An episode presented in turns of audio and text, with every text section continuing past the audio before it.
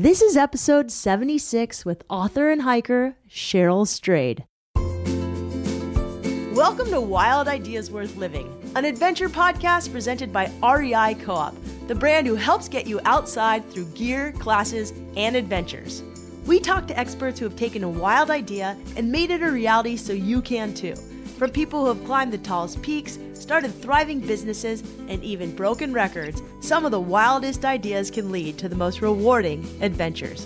I'm your host, Shelby Stanger, and I hope you enjoy this show.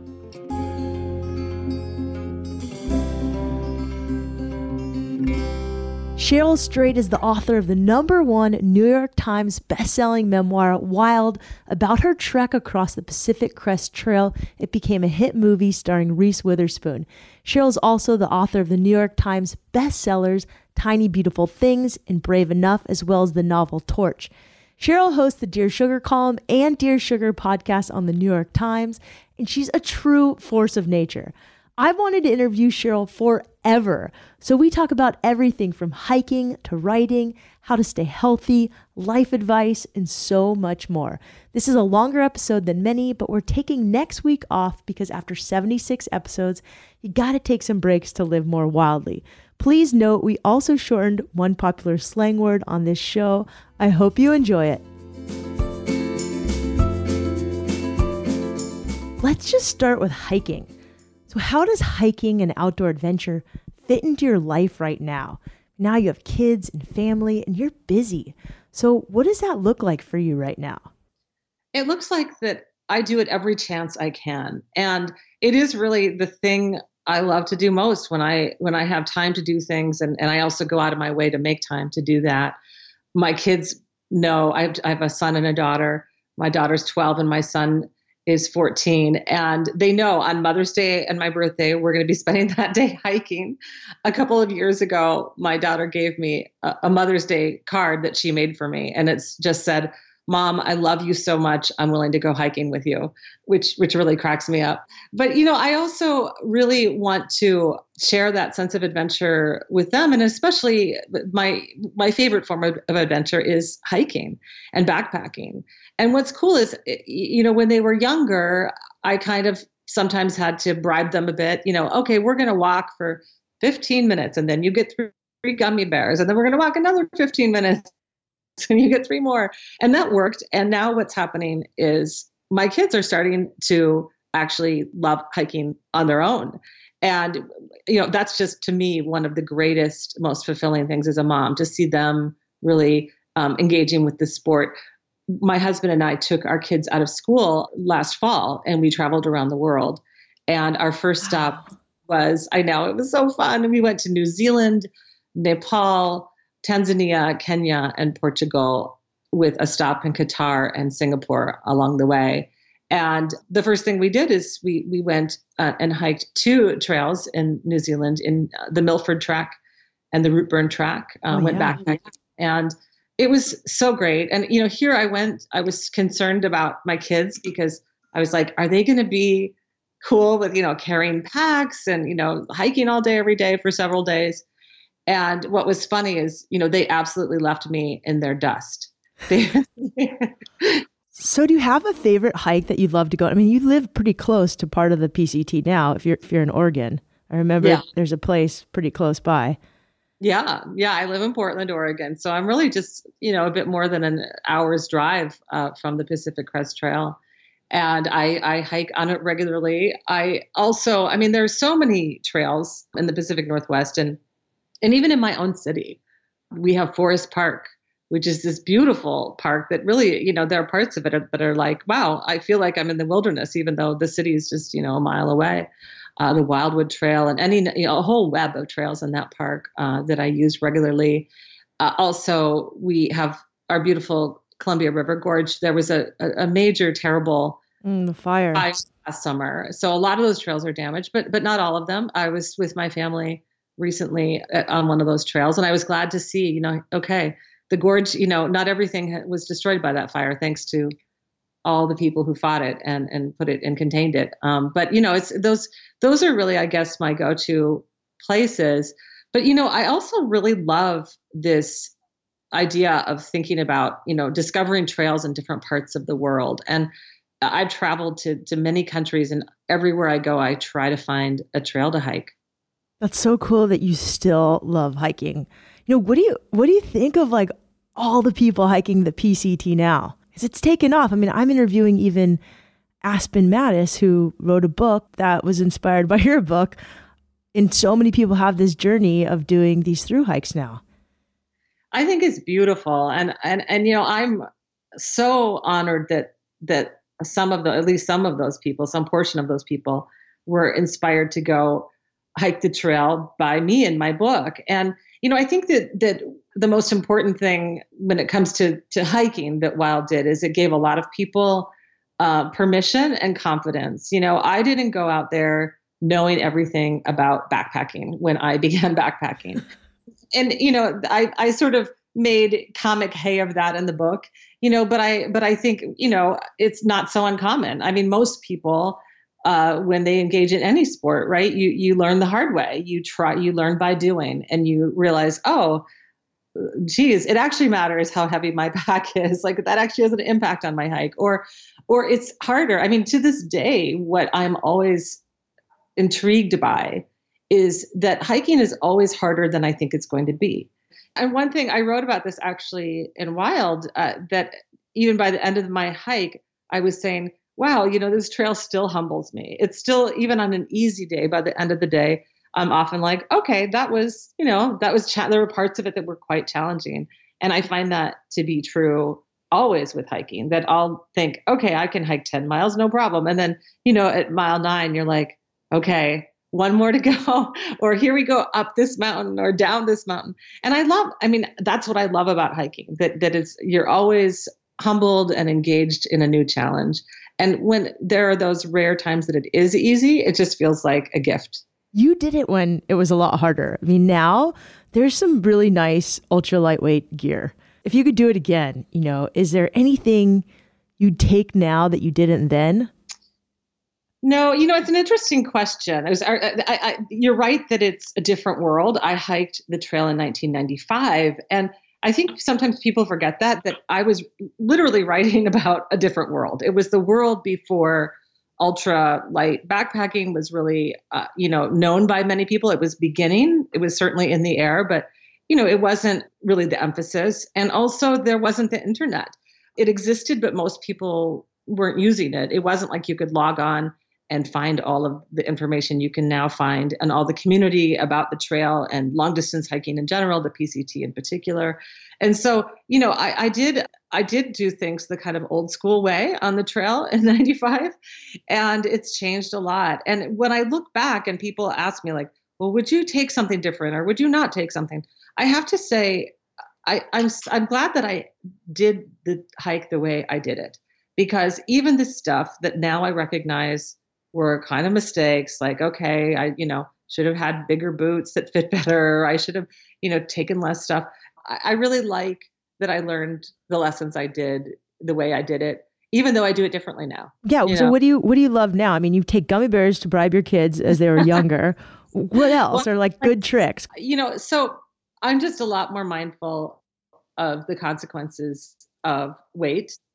And also I think that, you know, part of that is made easier by, you know, a couple of things. The times, there are more lightweight things to take backpacking. There's a lot more consciousness and mindfulness in that direction in general, and you know, among the backpacker community and also the gear we take.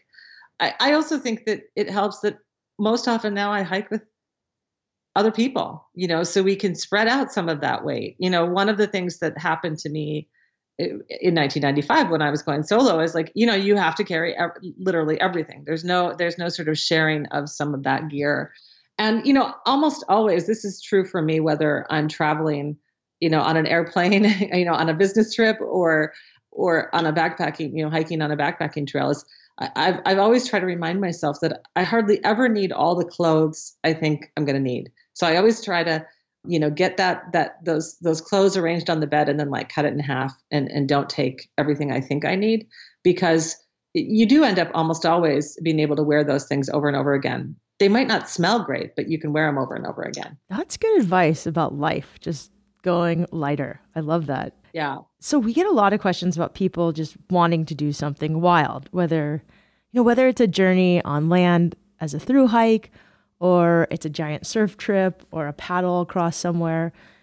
How do you advise one on how to choose which adventure they should take, especially if they're at some sort of crossroads or transition in their life? Well, I think first of all, the most important advice I have for anyone who's interested in doing something big is to do it. Is that if you have that impulse, do it, see it through, and do it in the near future. Do it as soon as possible, because life does have a way of giving us a lot of reasons not to go on that big adventure, that big trip.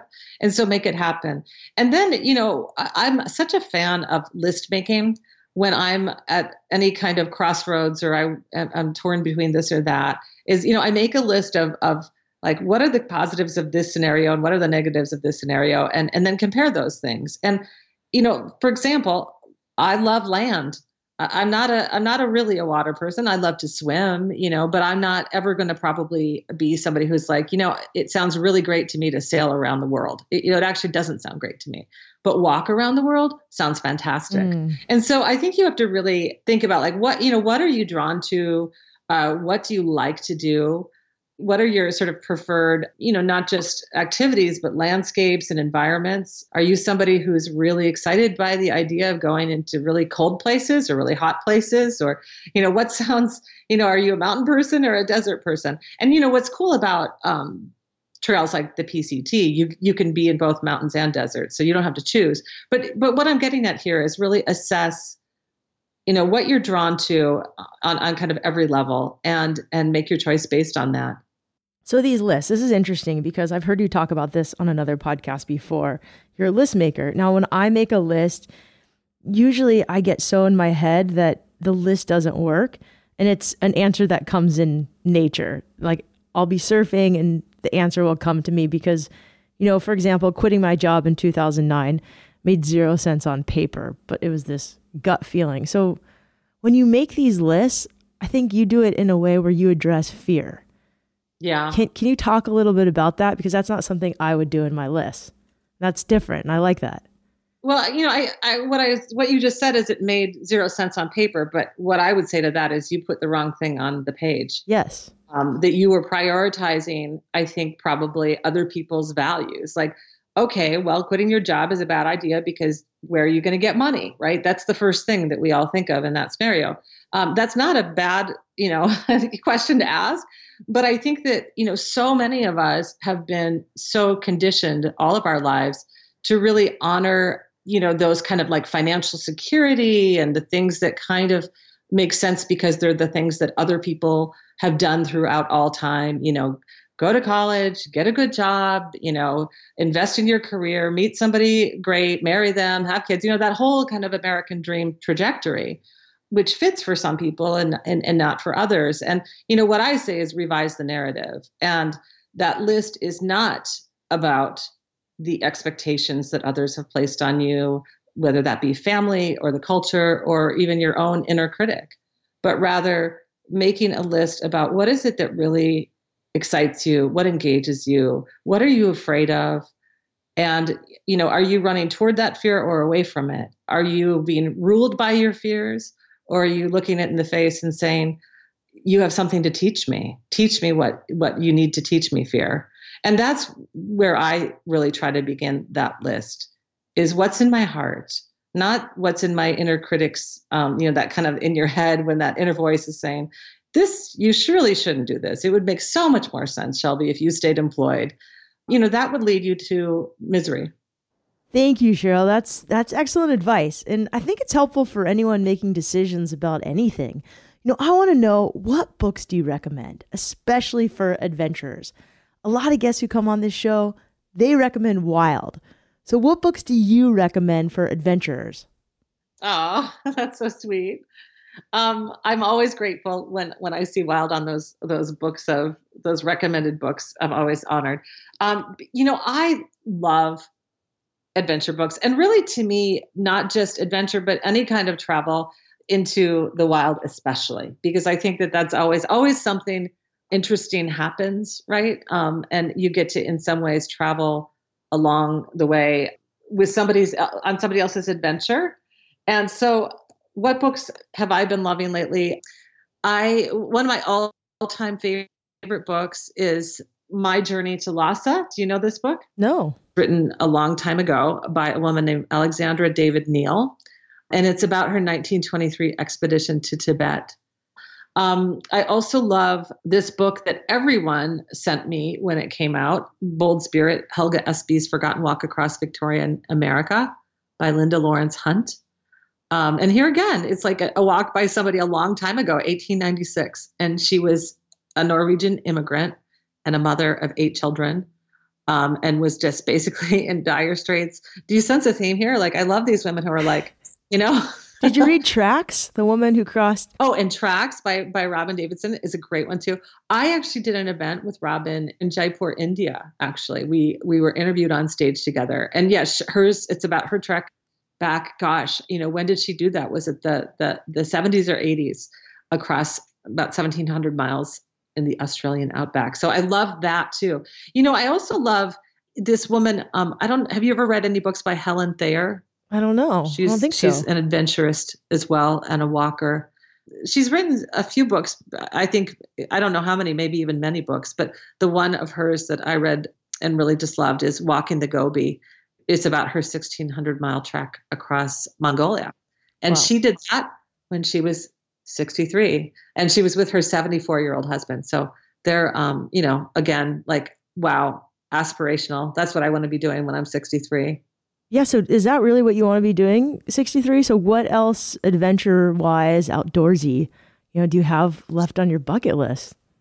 Gosh, you know, it's interesting when you just said, is that really what you want to be doing? Yeah. Is it just hyperbole that I just said that, or is it true? I think I would love to do that. I do think that I, you know, would really like to sleep in a bed. Me too. I like that better than tents. I'm going to be honest. I'm going to be perfectly honest. So one of the kinds of long distance walks that have become appealing to me, and your listeners who are like, you know, backpacker purists will be like, oh no.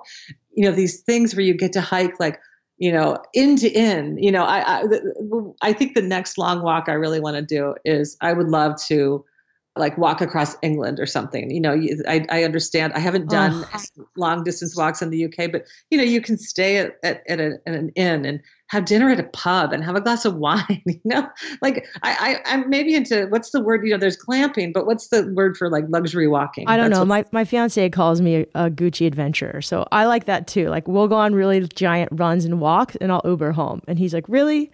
And I was like, yeah, I wanted to get like 20 miles in, but one way. But you want to Uber home. No, I get that. I totally, and that's, you know, in New Zealand too, when we went on our backpacking trip, you know, it was like, we're carrying our packs and you're hiking the miles, but yeah, we got to stay in these inns, these lodges along the way, and somebody else cooked you dinner, which is, wow, what a way to go. Yeah. I mean, I did the Amazon River, and someone set up our tent and cooked us dinner as well, but it was the Amazon, and it was scary, and there was things underneath us, and like, enough of the adventure was adventure-y and scary that sometimes a little comfort is good. I'm all for that. I love this idea. I think you should do a castle walk, like in Europe, where you walk and you stay at castles. Yes. Have you done any hiking in Europe or like France? No, that's next. Yeah. Well, see, they have, like, one thing that's very intimidating to me about Europe is, man, they are hardcore when it comes to hiking. And they, you know, many of their trails are just absolutely, like, you know, straight up or straight down. And of course, you know, there's always like some 68-year-old Norwegian who's, you know, like, just blazing past you because they're, like, so fit, and they, you know, they're fit from, like, you know, birth. They've been, like, skiing and climbing up mountains, and, you know, there's just no way that we can hike as fast as them. My husband and I we have a phrase that we say between us. It's remember the Danes, because we once met these really old Danish people who, like, hiked about, you know, quadruple the speed that we could hike. Speaking of fitness and the Danes, you know, one of our listeners at Mad Hirsch wrote in, and they want to know, how do you keep yourself so fit and healthy? oh my gosh, I don't keep myself so big. That's, I'm glad somebody out there thinks I am. You know, it's like everything, you know, I mean, there, I go in and out of phases of my life where I am better at following through with that commitment to my health and to exercise and, you know, eat right and do all the things that I constantly aspire to do. So, you know, for me, it's goes back to that again, that sort of daily struggle of asking yourself, putting on that, like, you know, sort of metaphorical list, you know, who do I want to be today? What do I want to do? And, you know, sometimes I go through phases of my life where I fail at following through on the list, and because other things, you know, interfere. And so I think, to me, when I think about fitness and health, it's like a lifelong commitment. There's a long view and there's a short view. And it's the long view is, who do I want to be over the course of my life? What are the things I want to do with it? And then what happens on the micro scale is, every day you have to make that commitment anew. And I'm there right now. I'm planning to I decided to walk the Portland half marathon in the fall, which I know that the half marathon, that seems like, you know, a lot of your listeners are like, 13 miles, that's not that far. And that's true. I can walk 13 miles tomorrow if I want to. But what I found is that saying I'm going to do a thing, like signing up for a thing, it helps me keep my focus. And so even though that's not like it's not going to be a really hard goal for me to achieve, to do that, to like run, walk a half marathon, it centers my focus, and it in so many ways allows me to follow through every day. Like, okay, I'm going to go walk for an hour today because I've got to train for that thing. Well, yeah, it's also a really good tactic because you're so busy. I mean, that's one of my questions for you is like, how do you balance time for you in between being a wife, a mother to two awesome kids, and like, gosh knows how many commitments you have a week? A lot. You know, I'm writing and I have the podcast and I have lots of public speaking, and yeah, I have a too busy life. And, you know, the answer to that is I don't know about balance, you know, that I'm always trying to attain it. And part of my kind of clarity around it has been to, in some ways, let it go and to say, this is an era of my life that I'm just really busy and I've got lots of things going on, and I'm going to do the best I can do. I'm not going to be able to tell you by the end of every day that, yes, I chopped my own vegetables and cooked a fabulous meal and did an hour of yoga and went for an hour walk and wrote for 3 hours and worked on my podcast and answered every email and, you know, on and on and on, had quality time with my husband and my kids. Like, that's just not true. And when I try to make it true, I suffer because every day I feel disappointed in myself.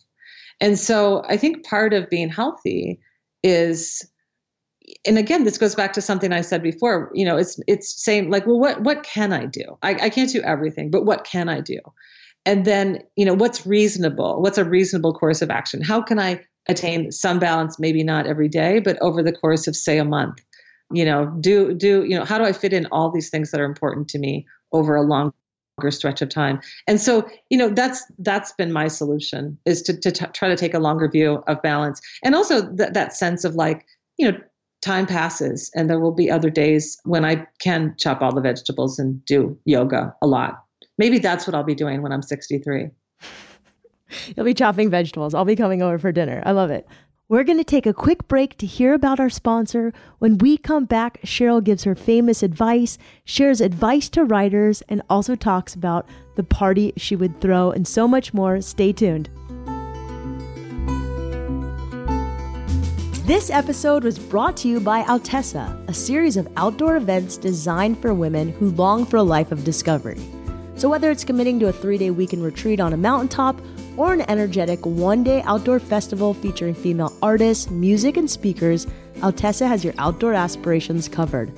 The great thing about Altessa is women from all walks of life come to connect or even reconnect with themselves and each other in the outdoors. I'll be at some Altessa events this summer, and I'm really stoked to be part of this amazing event series. There's also some great brands involved who make this event possible and are helping lead various activities. So thanks to partners like Subaru of America, Garmin, Osprey, Sea to Summit, Smartwool, The North Face, Hydro Flask, ProBar, Solomon, Maui Jim, Black Diamond, Yakima, Olakai, Roxy, Igloo, and Leatherman. Find more about the REI Altessa events at altessa.com. That's outessa.com. What's the best reiteration of your famous advice, write like a mother? Now, what have people taken that into that just totally makes you laugh? Oh, gosh, so many things. I have signed countless books, engineer like a mother, mother like a mother. That's one of my favorites because of the double mother. Really, anything you can think of, people have embraced that advice, I guess, to do things like a mother, which began as write like a mother. And I love that because, of course, that's what I always intended. It was never a message just for writers. And it's really about going full throttle, giving it everything you have, even if you have doubts. And in fact, probably you're going to have doubts. Do it anyway and do your best work and stop complaining about it, or rather complain about it, but don't let that be the thing that stops you. I have podcasts and Pitch Like a Mother on my wall. So thank you. Oh, you do? Yes, of course. So sweet. I love that. Thank you. I'm honored. I'm always so flattered when people have taken something I've written into their own lives and hearts, because that's what writing is all about, right? You want people to make it have meaning in their own lives. You know, you give beautiful advice about life, about writing, with your Dear Sugar column, with everything. You know, what advice right now in our time are people asking you about the most and asking for, and how do you respond? Well, you know, there's always the love questions. And throughout all time, people have grappled with finding love and keeping love and sustaining love and knowing when to give up on love and wanting to know what to do about making it last once you have found that partner. And I think that that's kind of cool, that, you know, to know that we will always have those troubles. For me, I've always found that to be consoling when I've been struggling with whatever kind of issue I have, to think about all the people before me who have been grappling with these same questions. It's also kind of a bummer because it means nobody's solved those questions. But the fact that, you know, I'm not alone in whatever I'm struggling with is the message I'm always trying to give. You are not alone. I'm not alone. We're together in this.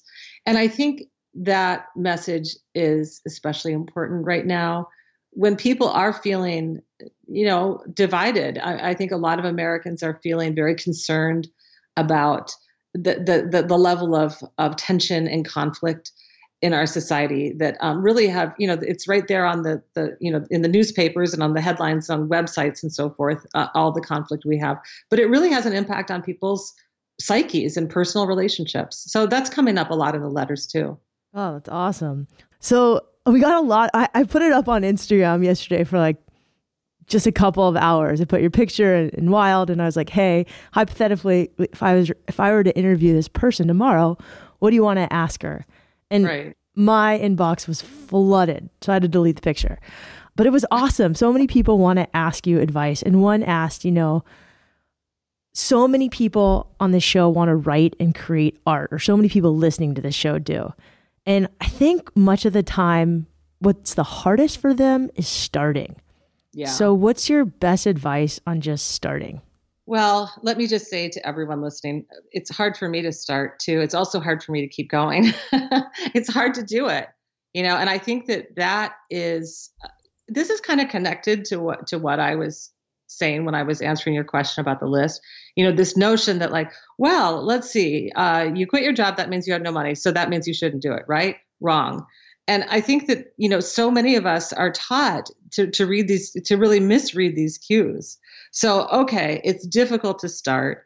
It feels like, you know, when you do start, what you've written down or created is sort of silly or not as good as you want it to be. So that means you should stop, right? Wrong. Actually, that doubt, that fear, that anxiety, and even that resistance is a sign to me that you need to do this thing, right? You need to keep going. You need to push through those very negative cues that often will stop us from doing what we want to do, whether it be in hiking or in life, you know, right? When you're hiking and you pass a really nice shady spot, you want to sit down and stay there, or at least I do. But I know that if I keep going, there is a benefit to that. There's a payoff to that. And that is also true in my creative life. It's deeply true in my creative life. I have never written anything that was easily done. Maybe that's an overstatement. Maybe there are a couple things that came just bursting out at me, but most of the time it was hard, and it was hard to begin, and it was hard to keep going, and it was hard to look back at it and revise and make it better. But that is part of the creative process. Again, it's looking at your fear, it's looking at that challenge and overcoming it. Is there something, though, to the feeling that when you're meant to do it, it does come a little easier? I just remember hearing you at Warwick's in La Jolla years ago. I think you were reading from Tiny Beautiful Things. And it was a long time ago. And I said, you know, how long did it take you to write Wild? And it wasn't that long. No. Yeah. I mean, you're right. I wrote the book in a year or two, and I mean, it seems long because, you know, 2 years of writing like that is intense and hard. But yeah, I mean, I think that the book before that, my first book, Torch, took me more like 7 years to write. Yeah. And, you know, in those couple of years I was writing Wild, there were so many days of fear and resistance and even sometimes a month or two at a time that I didn't do any work at all. But I tend to be a binge writer. So I would maybe go a month without writing, and then I would spend a month doing almost nothing but writing, even though I had two little kids. So, you know, every spare moment, you know, writing for hours and hours a day and not sleeping very much and just working really hard, you know, so it felt, you know, those 2 years were really hard work. But yeah, you're right. It was pretty quick. Same with Tiny Beautiful Things. That book was written as I was doing the edits on Wild. Week by week, I was writing this column for the Rumpus, and I sort of accidentally wrote that book, but that doesn't mean it came easily. I love that. You know, I think what's so interesting is a lot of the recent writers I've interviewed are binge writers. And that is so refreshing to hear, because I think I read The War of Art, and he says, show up and do the work every day. So I went to a coffee shop for an entire year at 5 a.m. every morning, and I sat at my computer and tried to write a book. And I did, but I didn't like it, and I killed it. It just didn't feel authentic. And then today now, I approach writing so much differently. I won't write for months, and then I'll go and I'll just write for like 3 days straight. And that just feels so much more authentic. So I guess in all creative aspects, is that sort of the approach you love to take? Some people are just busy. That makes more sense. Well, you know, I think that's, you know, for me, again, another really liberating lesson that I learned as a writer is, you know, I had that similar kind of instruction, like, well, you are not a real writer if you don't write every day. And that's absolutely false. I think that there's no one way to be anything. And certainly there's no one way to be a creative person, to be a writer. And, you know, you have to make this work fit into your life. You know, you have to make decisions and follow through with them and be disciplined, but those decisions have to be reasonable. And I liken it to, you know, I'm probably like a lot of your listeners, like always aspiring to kind of eat healthier or exercise more, or, you know, do this or that. And I'll be like, sometimes when I'm extreme, like, okay, I'm going to eat only vegetables for, you know, the next 60 days or whatever. And then it's like by day 3, you're just like, you know, okay, give me a glazed donut, please, you know, 3 of them. And, you know, because you're just like, this is not it's not realistic. But what if you do make a realistic plan about your diet, and it's, you know, eat some vegetables every day for 60 days or whatever that is? It's the same thing with our creative work. It's saying, okay, I can't write every day right now because I work full time, or I'm with my kids, you know, nonstop on these days, or whatever it is, whatever things are in your life. But here, I can work all day on Tuesday next week, and I'm going to make sure to protect that day so that that's what I can do. And I think that that's what I always want to tell people who want to be writers is, you know, make a plan and follow through. And even if it's a modest one, even if it's like 2 hours a week, trust me, you're going to get lots more writing done doing that than you would if you just sit around and whine about how you wish you could write, but you don't have any time to do it. I love that. So for those who do want to get their work in the world, you know, today there's a lot of options. There's just a lot of media. There's podcasts, blogs, books. I mean, so many different outlets. So how do you advise on where to get your work in the world and knowing where you should? Yeah. You know, I mean, I think that just because work can be in the world, it doesn't mean it should be. I think that there's something really very much I value as both a creator and a consumer of other people's creations is, you know, an adherence to craft and an adherence to a sort of value system that says it matters to me that I do really good work and that I go through a kind of rigorous apprenticeship, essentially. And so I always, say that's, the most really rewarding piece of making art, I think, or writing or, any of the is the creation, and play around with that, go into the metaphorical woods with yourself for a while before you step into the meadow and show everyone your great thing. And then when you do, there are, as you say, so many options. I love that the podcast world has taken, I have a podcast too. And everyone I know has a podcast, and it's pretty cool. But, when it comes to writing, I think the other thing and probably podcasting too, it's always nice too, to have, other people's opinions, people who also have some expertise. Certainly I'm always grateful to have editors who are saying, this piece you can do a little better, or that part didn't work. And, same with my podcast. I love that I have a producer who can really help bring that conversation that I have on my podcast to the next level through her production, essentially. Yeah, I love my editors and producers. Social media is another way people tell stories, and it can be pretty weird, but it can also be pretty positive. And I saw on your social media that you take your kids to protests. We talked about your kids, and they just seem really, really cool. A lot of kids today, they're just really cool, really aware. So what do you think of this whole new youth and student movement? Yeah, no, my kids have participated. Well, they've been to many protests in their life. Really, my husband and I have always raised them with a social conscience and a moral obligation to be active citizens in this democracy, and they are. And it's really cool to see them really stepping forward on their own now in response to the student movement that began with the March for Our Lives and continues. And so, yeah, I'm really proud of them and supporting them. And, it really is part of, I'm not a religious person, but I'm a really, I really have a lot of belief that we are all divine. And I've always taught my kids that kindness is the most important value that I hold. That's the thing I want them to be when they grow up, is kind. I don't care if they're a doctor or a lawyer or whatever. I want them to be kind. And they know it. And I love that they've carried that into their lives and into their school. Really, their school did a walkout, and Portland Public Schools, to their credit, was really supportive of it. And I thought that the schools did a great job supporting the kids in their, and making this, expressing their First Amendment rights, really making their voices heard. I love that. I love talking to young kids today. It's really refreshing. They're really smart. They're really engaged. And I think this whole movement has been really eye-opening to a lot of people who traditionally judged millennials and younger people differently. Yeah. So people come up to you, I'm sure. I mean, I even saw it at one of your book signings. And they come up to you, and I mean, I'm probably even acting like this.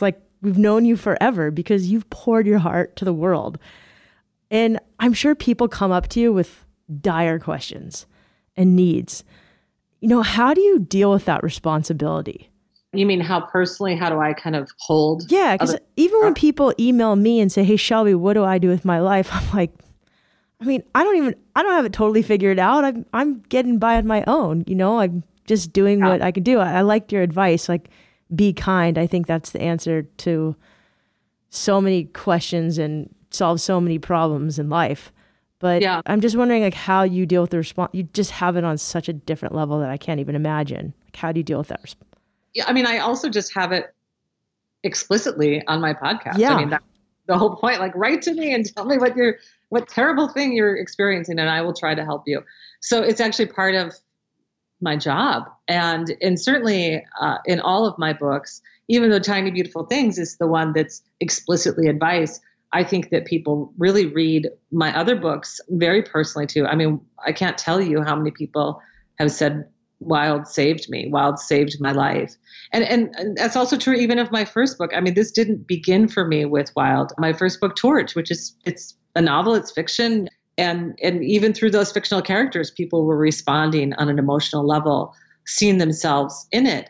And, so it's been a years long practice of learning how to hold other people's sorrow and loss And I think that, you know, the way that I've sort of come to think about it in my life is that it doesn't feel like a burden to me, because they are almost always, when they share their stories with me, saying that I've already helped them.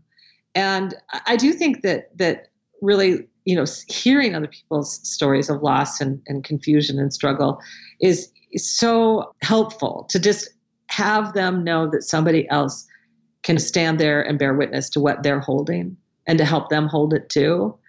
And it's kind of like being like on the scene of a emergency. It's more stressful to stand there and scream than it is to help, to put your hands into the effort of, you know, saving somebody's life. And, you know, I think of my books as doing that. Like, I feel like, and my podcast is doing that too. You know, I'm not going to, nothing I write or say is going to take anyone else's sorrow away, but it will make them feel perhaps that they're less alone in it. It will remind them that life goes on, and that almost all of us have wounds, and those wounds eventually become something else if we apply some effort to healing them, something beautiful instead of something ugly. Any advice on just being a better listener? You're so good at it. Oh, thank you. Wow. That's an interesting question. I think that maybe what you're asking, I mean, obviously the just literal technical answer is just shut your mouth and listen. But I think that the actual thing you're asking is, like, you know, how do you listen with compassion? How do you show it too? You know, because so many, you know, again, you know, so often we, you know, we're sort of hardwired. We're taught, like, this is good and this is bad and this is acceptable and this is unacceptable and this is a deal killer and that is not. And so what that does is it boxes us in and makes us feel really ashamed when we have made a mistake or been the person who did, quote unquote, the wrong thing. And shame almost always is isolating, you know, and then as a listener, when somebody tells us, you know, something about themselves that maybe is not so flattering, you know, we feel like our job is to in some ways judge them. And what I try to do when I listen to people and when I read their letters for the podcast is to hold them in unconditional positive regard. And that is to say that my job is not to make a judgment about whether you're right or wrong, or you did the bad thing, or you're good or bad, you know, any of that stuff. My job is to listen, hear the story, and try to illuminate it in some way. Try to offer some words or some way of thinking of the problem or the experience that is sort of beyond what that storyteller, that person talking to me or writing the letter, can see or hear or perceive right now. And so listening really is about saying, here, you know, it's making the story, it's receiving the story and then sending it back to the person in a way that is in some ways illuminated or broadened or deepened. And so, you know, I think that's about not being judgmental. It's about not making that your first order of business of, you know, determining whether somebody's good or bad or right or wrong. We all know that we're flawed as humans. We all know that we're complicated. Nobody's all good or all bad, or at least very few of us are. The best people in the world have made mistakes that are really very harmful and sad. I mean, we all have, right? And I think that the closer we can get to acknowledging that as individuals and as a society, the better off we're going to be. Now, what do you look for in mentors, and who are your mentors today? Kindness. I think that I've never learned anything much important from anyone I thought was a bully or nasty or mean. And I mean kindness to everyone. And I've had the fortune of having people like that in my life. When I was in graduate school, I got my MFA at Syracuse University. George Saunders, the writer George Saunders, was my mentor, and he is an extraordinary human. He's a great writer. He's also a great person. And he's such a model for me in that regard. Those are the kinds of people I admire. I also really, I think that, you know, I've never been a person who looked to one person to teach me the lessons. I'm not really much, I don't have many mentors when it comes to, like, this one person who I followed over several years and they taught me how to be, but rather I'm always learning from other people. And that's, you know, I think that that's a powerful thing, to just learn lessons that are offered up to us in our lives all the time. And they come from all directions. But you're also buddies with, you know, like Oprah. Oh, yeah. No, Oprah's been great. And, you know, that's, I was just going to say, one of the things that Oprah, that I've always been so impressed with her is, you know, the first time I met her, she was like nervous and excited to meet me. And I was just like, what? I mean, I could just see in her eyes that she was excited like that. And I was like, this is Oprah. I'm the one supposed to be nervous and excited. And I was nervous and excited. But what I saw in her was her vulnerability. You know, I saw in her that she hadn't forgotten that she's a human. She didn't like believe her own breast. Like, I'm the diva, I'm Oprah. And so everyone has to kiss my ring. You know, the minute you start like moving through the world that way is the minute you just lose your own humanity and that you do stop learning from people. You know, I've never been at risk of doing that, but boy, seeing the way that Oprah does that, I was like, yeah, that's who I am and who I want to be. And, you know, she is a wonderful mentor to me in that way. And we've had many talks. We've become friends, you know, since that first conversation. And she's given me lots of good advice about, you know, especially, you know, she saw as Wild, you know, was putting me in a different kind of spotlight. You know, I was like, whoa, I don't know how to be quite so public. Like, how do I do this? Because of course I am somebody who puts, you know, my vulnerability is right there for public consumption. I tell you the intimate stories of my life, and I don't really shield that behind much. And Oprah does that too. And so we talked a lot about how to do that without losing yourself. Elizabeth Gilbert was also extremely helpful to me in this regard. She and I had some pretty important email exchanges at a time when I really needed her advice. And she was right there for me and with me. I'll always be grateful to her for that. I wouldn't say that she was my mentor, but she was certainly like, you know, she was a real sister to me in that old classic sense of the word, that feminist idea of sisterhood. She was that to me. Can you share some of that advice? I mean, I'm still fascinated with, you know, being a writer and hiker. Those are kind of introverted activities, but you're so public. Right. And so like, what kind of advice did they give you about that? Yeah, well, I think, you know, that idea of the writer as introvert, I think that's been, you know, maybe a misperception of what writers are, or maybe even what introverts are. Because like, I'm such an extrovert. Like, I think I even say on my social media, my description of myself is an extroverted hermit. Yes, it is that on my like, you know, on my sort of handle on Instagram or whatever. I'm an extroverted hermit, and I am. I love to be alone, but I am not an introvert by any stretch. I get lots of energy from being in community and talking and being public. And I've always been outgoing like that. And yet I also love to be alone, and I need to be alone. That's where I really get my energy too. So it's from both places. And, you know, I do think that it's, I guess what it comes from is, you know, when I think about the work that has been the most meaningful to me, the kind of art I love, the kind of person I love, it's that work that is honest, that is bold when it comes to exposing the emotional life. I've always been curious about the deepest, most personal, intimate things. Always. It's been like my lifelong obsession. So as a writer, like, I want to make that for you. I want to make you the best thing that I like to consume.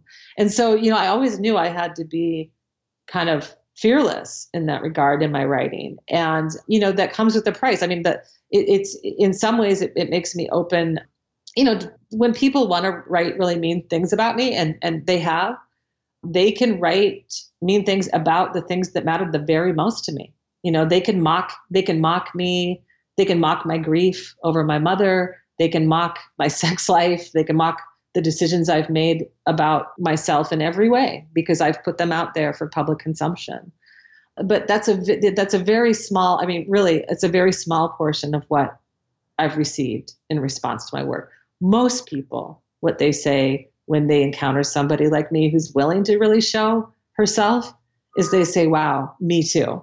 You said this thing about yourself that I've never heard someone say, and I thought I was the only one who felt that way. And thank you. And so, you know, that to me is so much more powerful and interesting than any negative thing that people have to say about me. And so part of, you know, my coming to terms with who I was becoming in the public eye through Wild and Dear Sugar and so forth, is that I had to accept that not everyone was going to love me. And that was part of the deal. And it was okay that, you know, I'm not defined by the people who love me or the people who hate me.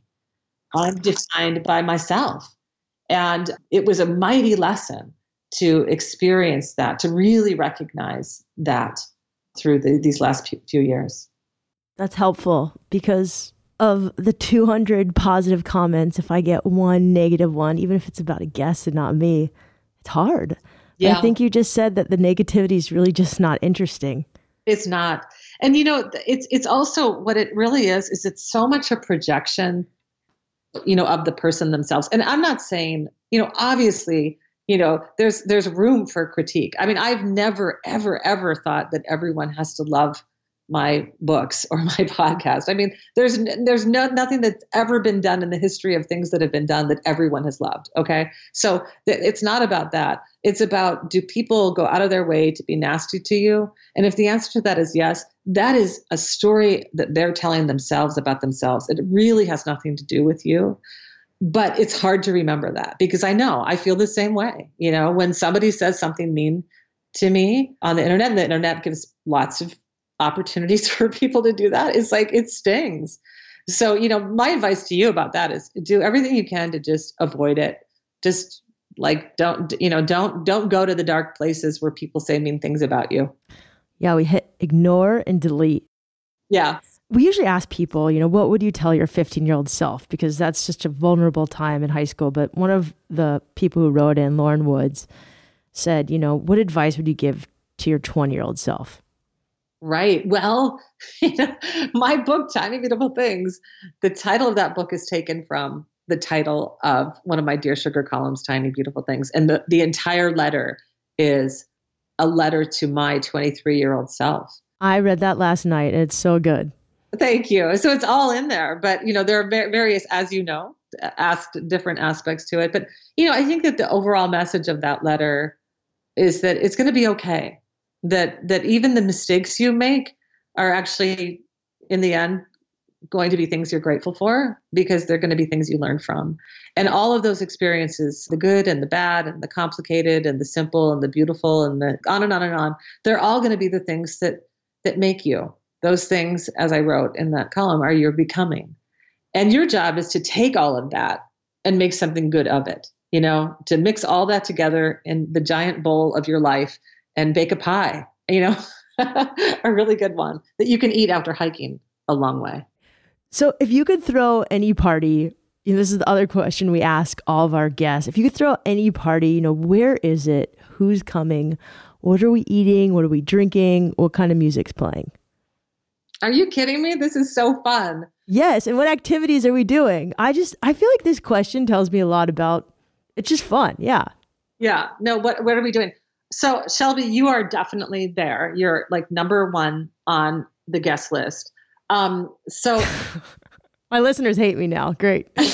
No, it's good. We would have so much fun. So where would it be? So I know I talked about hiking in New Zealand.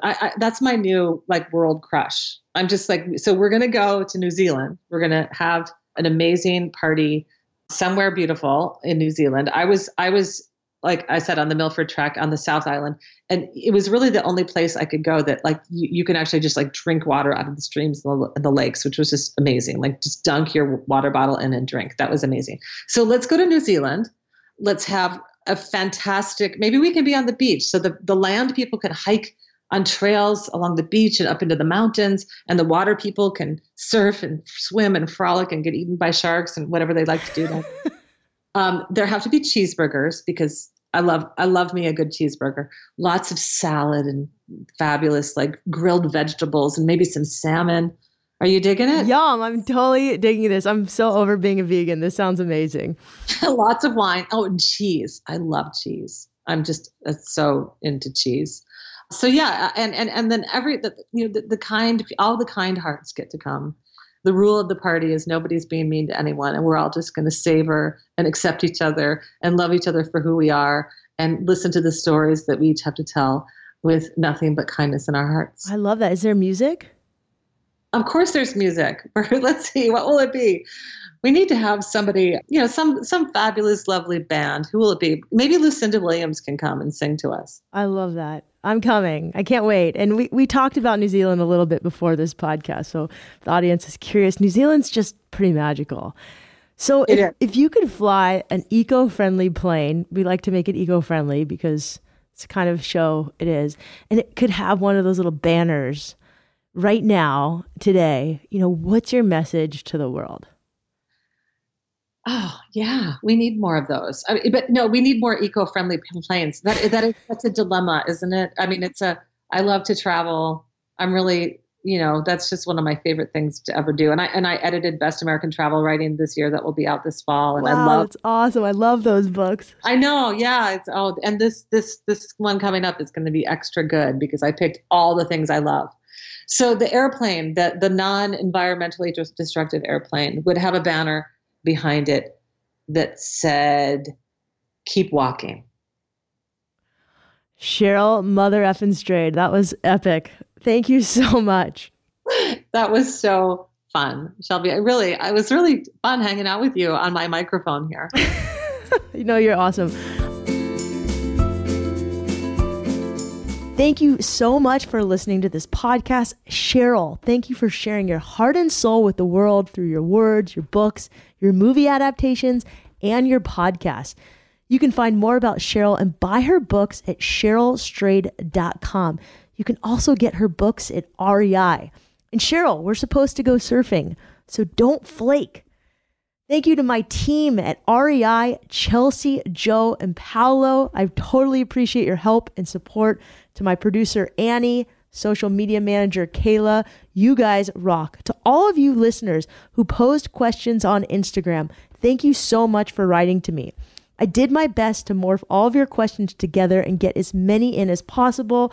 I really appreciate it. I'm going to list a few of you who wrote me. There's Hiking Han, Matasayano, Second the Road, Delilah LaRoe, Mishfish49, Rain Child, TL Gala, Mad Hirsch, Rachel62, Heidi Ann Williams, SoCal Runner Gal, They Call Me T, Steph Jagger, Valerie Snowflake, Action Sports Law, Lisa Benoist, Sporadic Sojourns, Susan Renee Bright, Love Maine, Alice Graham, Country Photo Chic, Seabeard999, Thank you all so much for writing me. And thanks to all of you for listening.